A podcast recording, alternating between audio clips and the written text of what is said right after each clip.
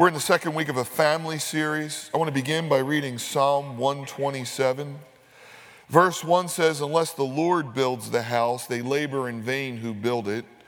Unless the Lord guards the city, the watchmen stay awake in vain. It is vain for you to rise up early and to sit up late, to eat the bread of sorrows, for so he gives his beloved sleep. Behold, children are a heritage from the Lord. The fruit of the womb is a reward, and like arrows in the hand of a warrior, so are the children of one's youth.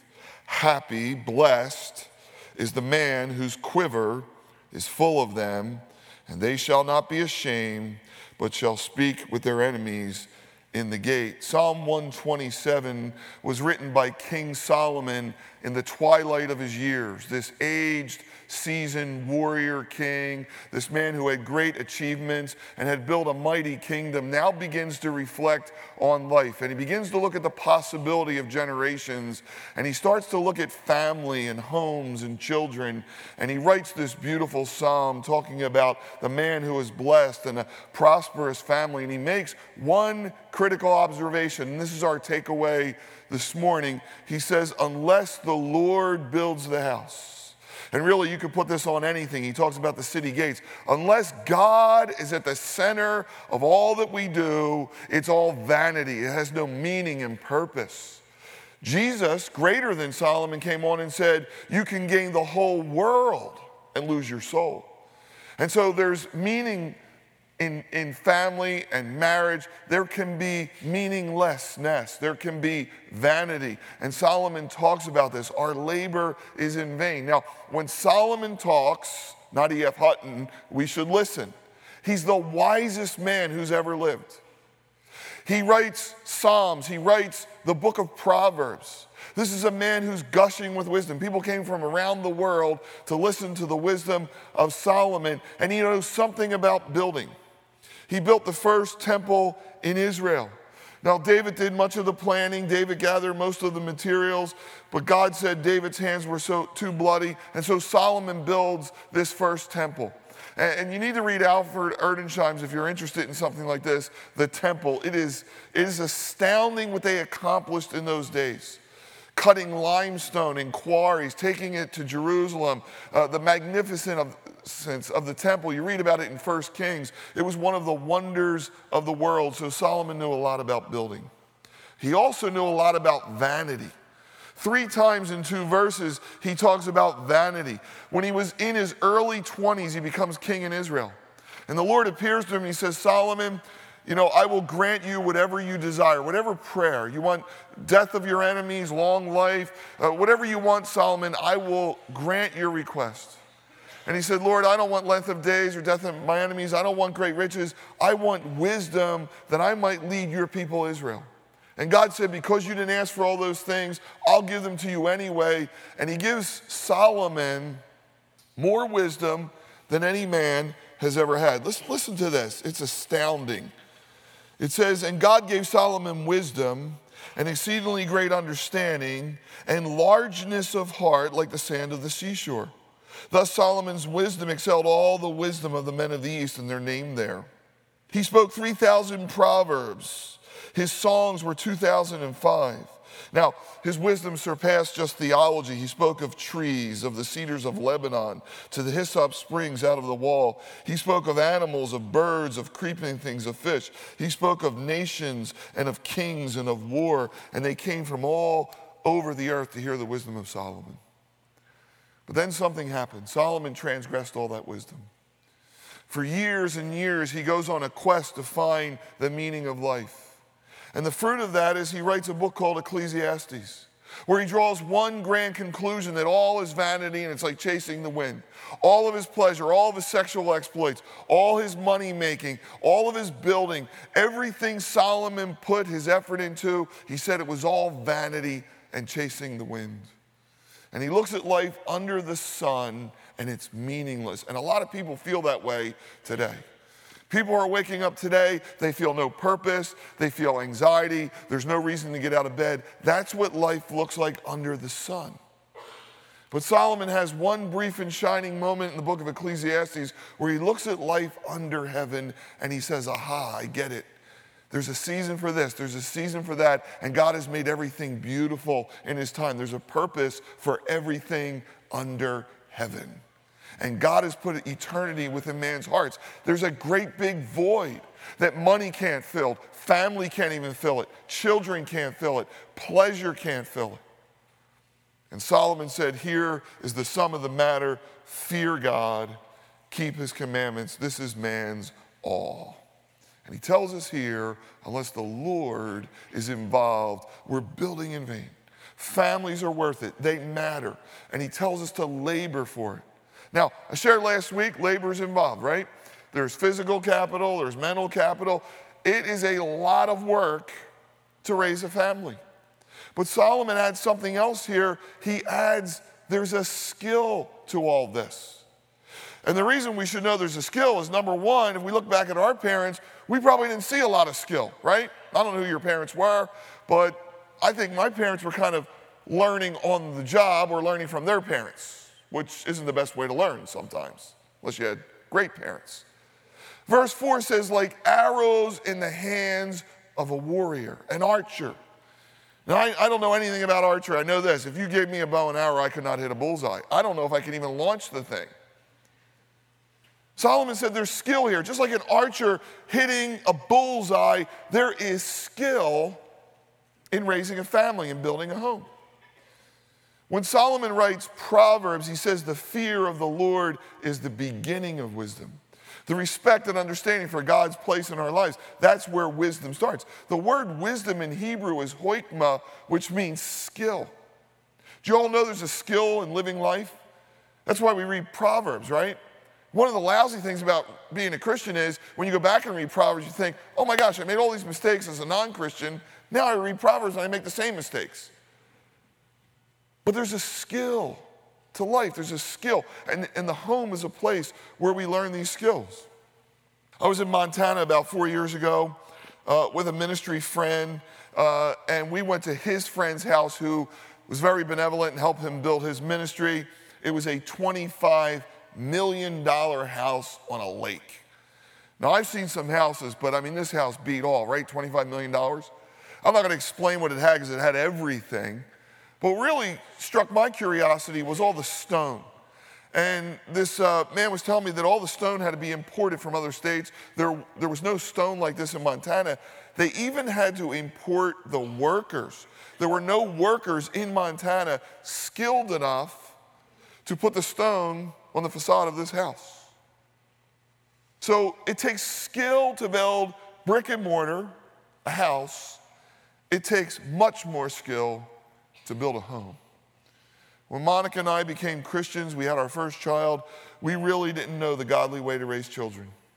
We went to every parenting seminar we could. We read every book we could. Why? Because we didn't want the greatest achievement of our life to be in vain. The greatest achievement of our life, our legacy, our posterity meant so much to us. Guys, this is the level that we have to raise our thinking to. This matters. This is the greatest thing we will ever do on the face of earth if God grants us that. So, for the next half hour or so, I want to give you three things that every home should be. Now, I'm not going to give you a lot of how to's, I'm going to give you a lot of heart to's, because a lot of this is about the heart. In a couple weeks, I'll give you some how to's and some practical things. But if God gave me one request, this would be my request. Every Christian home would have these three things. Number one, every home should be filled with grace. Every home should be filled with grace. Why? Why? Because we say this all the time grace changes everything. Grace changes everything. Grace changed you and me. Hopefully, you've experienced God's grace. Now, I have to think 97% of us in this room were lost and then we were found. We who were dead in trespasses and sins have been made righteous by the grace of God. The whole meaning of the term born again is you once were this way and now God has made you a brand new person. Not an act of your righteousness, but all that He has done. Most of us before Christ were on the performance plan. We were doing a host of things that one day we hope would please God and achieve something in the kingdom, maybe merit us heaven. And then we got off the performance plan and we found grace. That it is finished. What we couldn't do for ourselves, God has done for us. Now, why in the world wouldn't we raise our children the same way? It's my opinion that many Christian homes, Christian schools, are still operating under a fallen condition focus. What do I mean by that? Remember back in Genesis where Adam and Eve had sinned? God comes along and he pronounces a curse. He tells Adam, now the sweat of your brow you'll toil. There'll still be pleasure in work, but there's going to be a lot of sweat. Eve, you know, children are going to be amazing. They're a heritage from the Lord, but there's going to be pain in your childbearing. We almost never quote this. He tells Eve, Your desire will now be for your husband, but he's going to rule over you. The curse brought a power struggle for the first time to the marriage relationship. No longer would a man and woman walk side by side, complementing each other. There'd be a tremendous power struggle. The woman would want to supersede the man, the man would put her down, he's stronger. Look through history, this is what's happened. So, what we do as Christians, we come along and we think, okay, we're going to raise a family. And uh, what we do is we kind of still raise families under the curse. Okay? The first thing we do is we control. All of us. Mom, dad, siblings. All are trying to control one another. How do we know when we're controlling someone?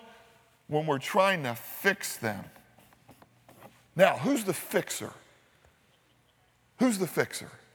The Holy Spirit, right? The Holy Spirit is the one that comes along and helps us grow and brings to our remembrance and the scripture and the things that we should do. But what happens in a family is everybody's trying to fix the other. The wife's trying to fix the husband, the husband's trying to fix the wife. Everybody trying to fix someone and move them to a mythical standard, and that's controlling. The next thing we have is unforgiveness. Unforgiveness. The New Testament says in Ephesians 4 2, with all lowliness and gentleness, long suffering, we should bear with one another in love. Instead, when things happen within a family, we tend to be unforgiving or at least not forgiving right away. Again, another way to control its power over another. We get reactive, we're ego driven. This is worst of all. We shame one another. How many of us were told, maybe not flat out, you're not measuring up? You're not like your brother. You're not like your father. You're not like my mother. There's something wrong with you. Subliminally, all these messages go forth. And here's what we do as Christians we do the same thing that the world does. We do all this, and then we whip out our Bibles after dinner and have a devotion and think God's going to make everything right little pixie dust on everything. Put a Christian bumper sticker on this, and we're going to turn out well. This is the problem with families, the problem with schools. The fruit of this is members feel trapped. Members feel they're never going to measure up, there's no way out. They start to look inward and get reclusive, and then we have all kinds of problems. This is generally where family life goes. Now, let's think about grace. Let's think of the alternative. The alternative is grace. This is an environment where everything is empowering. Think of Jesus' ministry. He was full of grace and truth. Think of one of his most famous encounters, John chapter 4, the woman at the well. She had five husbands, she was living with someone. Jesus tells her the truth. He said the Jews worship in the right manner. The Jews worship in the temple. He didn't skirt the truth. He didn't tell her all roads lead to God. He didn't tell her living with someone was okay. But then he told her this go and live a life free of sin. And we would never do that today. Uh, we would get her, you know, you know, sign up for this counselor, go to the benevolence office. I mean, we would never let this woman go, right? Go and live a life free of sin. Jesus was empowering to almost everyone he met. Now, this doesn't mean there's no rules, right? Um, if you think grace means no rules, you don't understand grace. Titus 2:11 says for the grace of God that brings salvation has appeared to all men teaching us. Grace is our teacher. Here's what it teaches us. Denying ungodliness and worldly lust, we can live righteously, soberly in this present age. In any age, whatever age it is, we can live soberly, we can be right minded, we can live righteously, we can do the right thing. Now, let's get away from the family for a minute. Let's talk about, let's grab a sin out of the air, let's talk about pornography. Let's talk about pornography because that's the statistics we all see, right? Men and women, uh, Christians, non Christians, uh, it's on all kind of devices. Supposedly the sin no one can beat, right? So let's look at pornography just for a minute. Grace says, for the very first time, I have control. Grace teaches me something. I can be sober minded. And by the way, no one falls into pornography. No one falls into adultery. No one gets up in the morning and says, I think I'll commit adultery today. It doesn't happen that way. So here's what grace allows me to do it, it, it allows me to unpack the lies of pornography. I unpack the lie that it means women, that it misrepresents the female, misrepresents true sexuality. It's an idol, it's fake. All film is fake, right? It helps me ask questions like this uh, Will I be a better leader, dad, friend if I enter into this sin?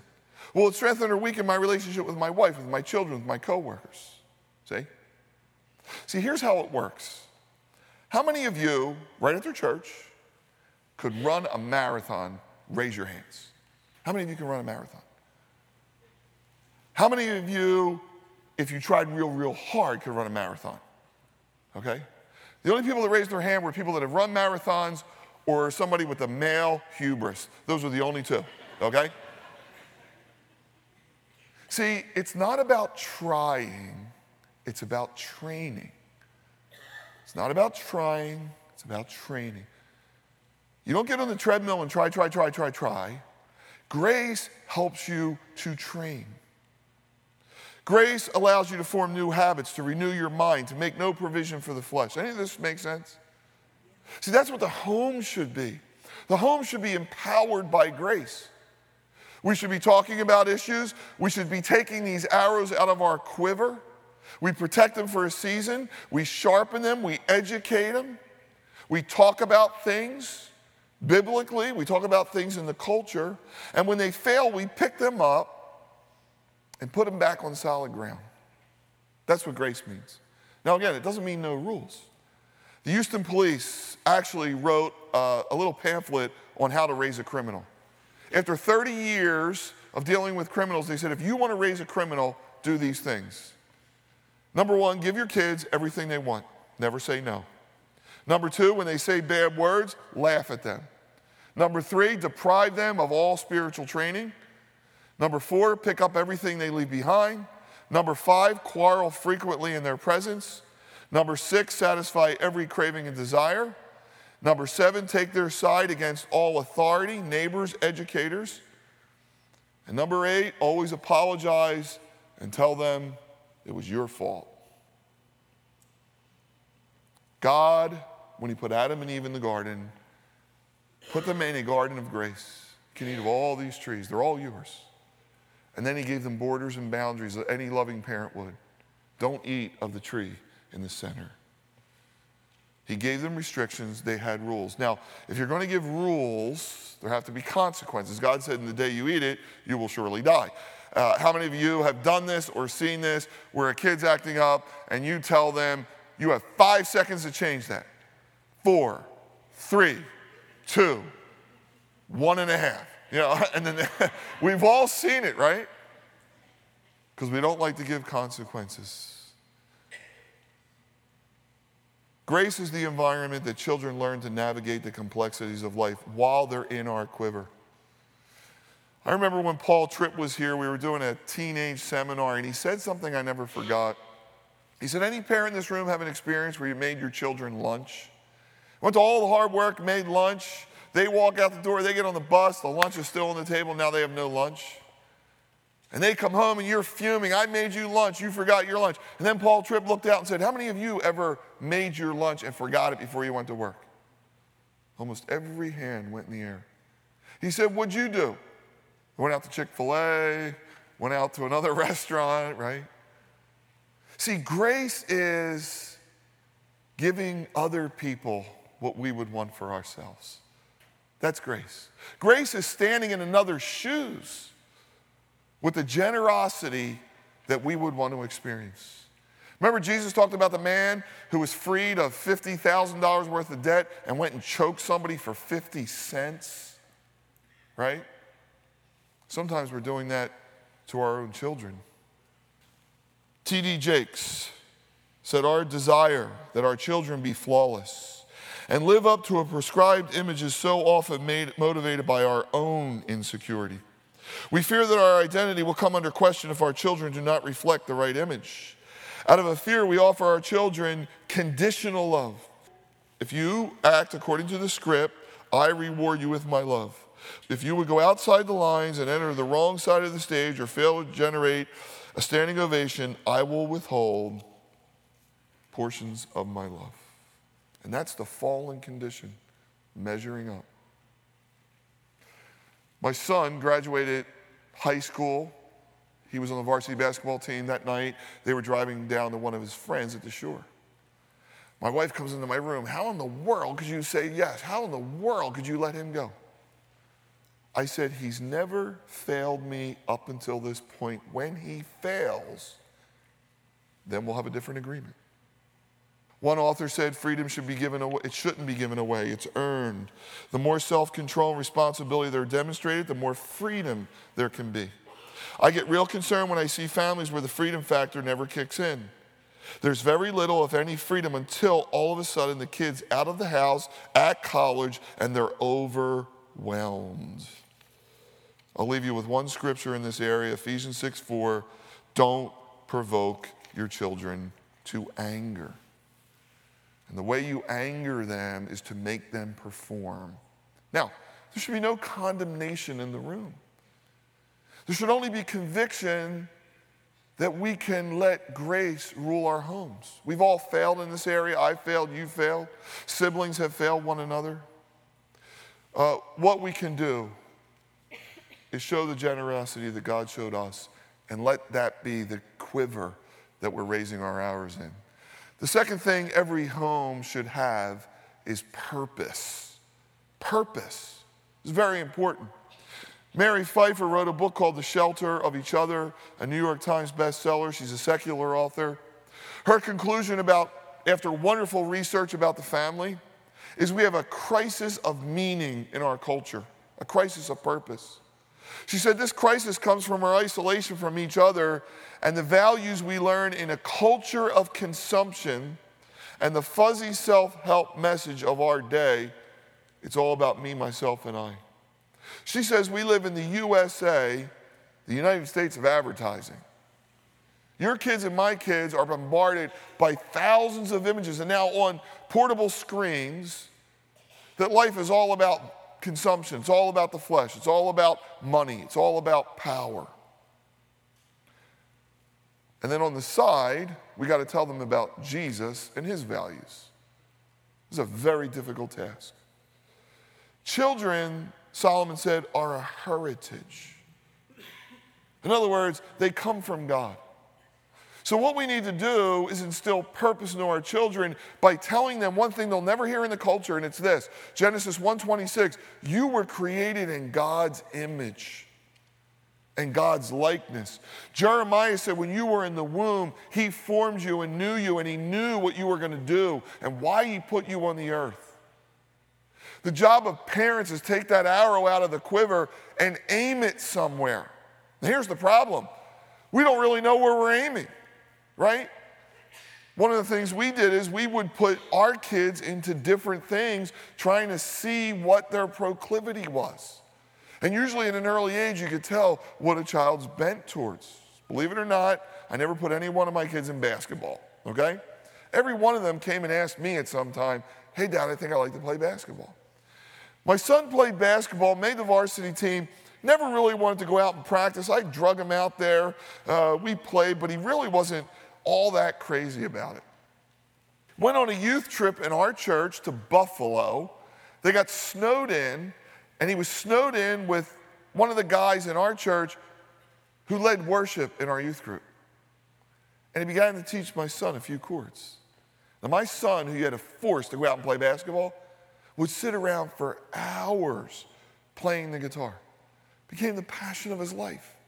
Today he plays, he records, he leads worship, plays on the worship team. So sometimes you point an arrow and the arrow changes a little and the direction changes a little, but we got to point them somewhere. We got to find their gifts. We got to find their callings. We used to go to Barnes and Noble as a family night all of us would go to a different section. Uh, today, I've got a daughter in publishing, another daughter that writes poetry. This is what it means to train up a child in the way they should go and to bring them up in the discipline of the Lord. Deuteronomy chapter 6 is a chapter you all know.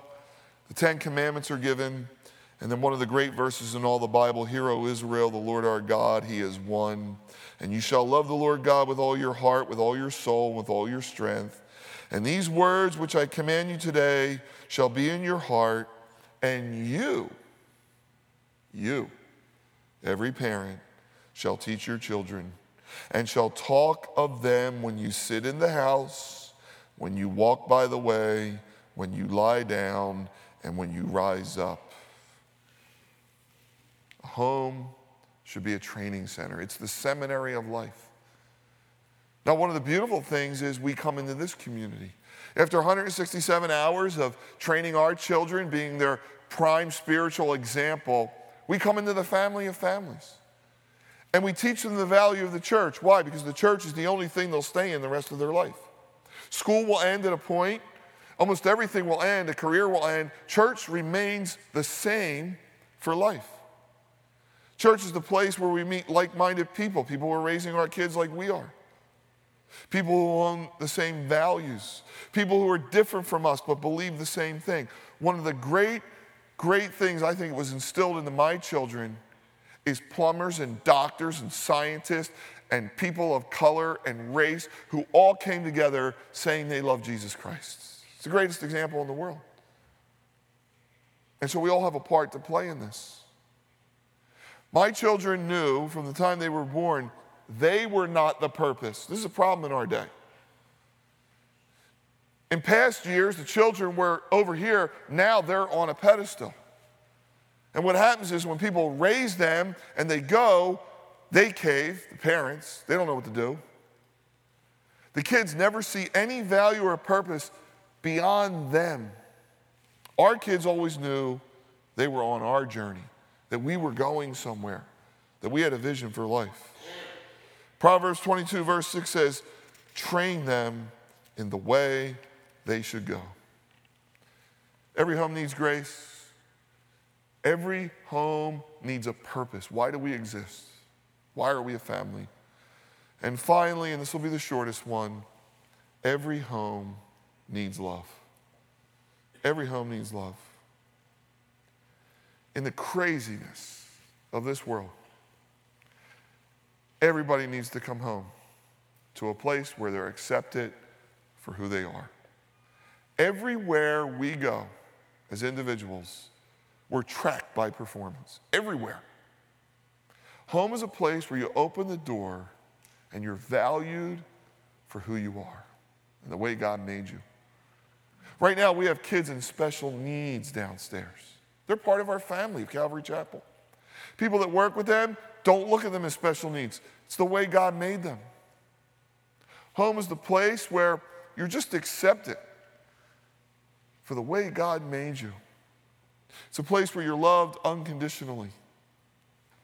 I share with you, I grew up in a dysfunctional family. I never once doubted I was loved. Never once. Now, it wasn't said a whole lot. It should have been said more, and I said it more to my kids. But I never once doubted and never once didn't understand that I was loved. And it was a place that was safe for me.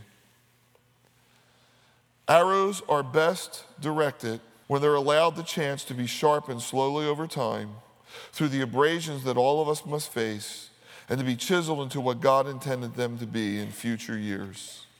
The greatest incubation for this is really love. Now, love isn't soft and gooey. You know, we know what love is. 1 Corinthians 13, love is gentle, love is kind, love, love speaks the truth. You know, there's a whole subset of things that love is. Biblically, we know that love covers and nullifies a multitude of sins. And we know that God is love. This is important. See, parents, the source of love is God. For you to do anything in leading your family, you got to be plugged into the source. If love comes from God, we got to be plugged in the source. Like the old adage, you can't, on an airplane, when the oxygen mask comes, you don't put it on the child, you put it on yourself first. Or you're going to walk around fixing people, right? I say this all the time the only person you can fix is yourself.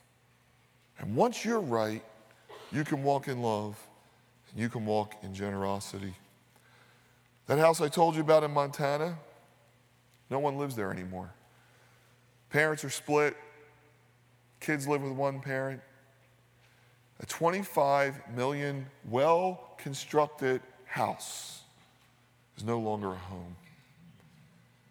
And all that they've done is in vain. Now, God is the master rebuilder.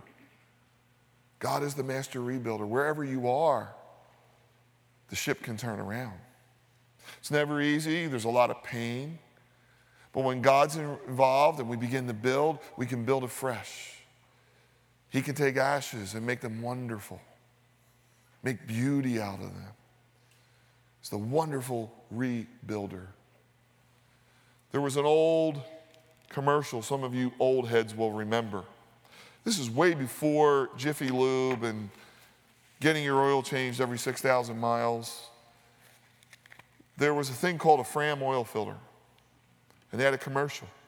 The guy would hold up that dirty oil filter and he would say, You can pay me now or pay me later. You pay me now you can pay me later.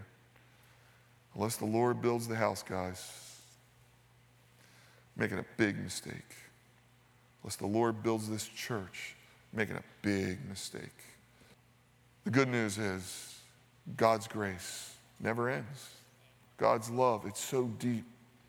We have the greatest purpose for being on this planet. So, my prayer is you're going to raise great families. Your homes are going to be wonderful. Wherever you, wherever you are, God can change things because grace changes everything.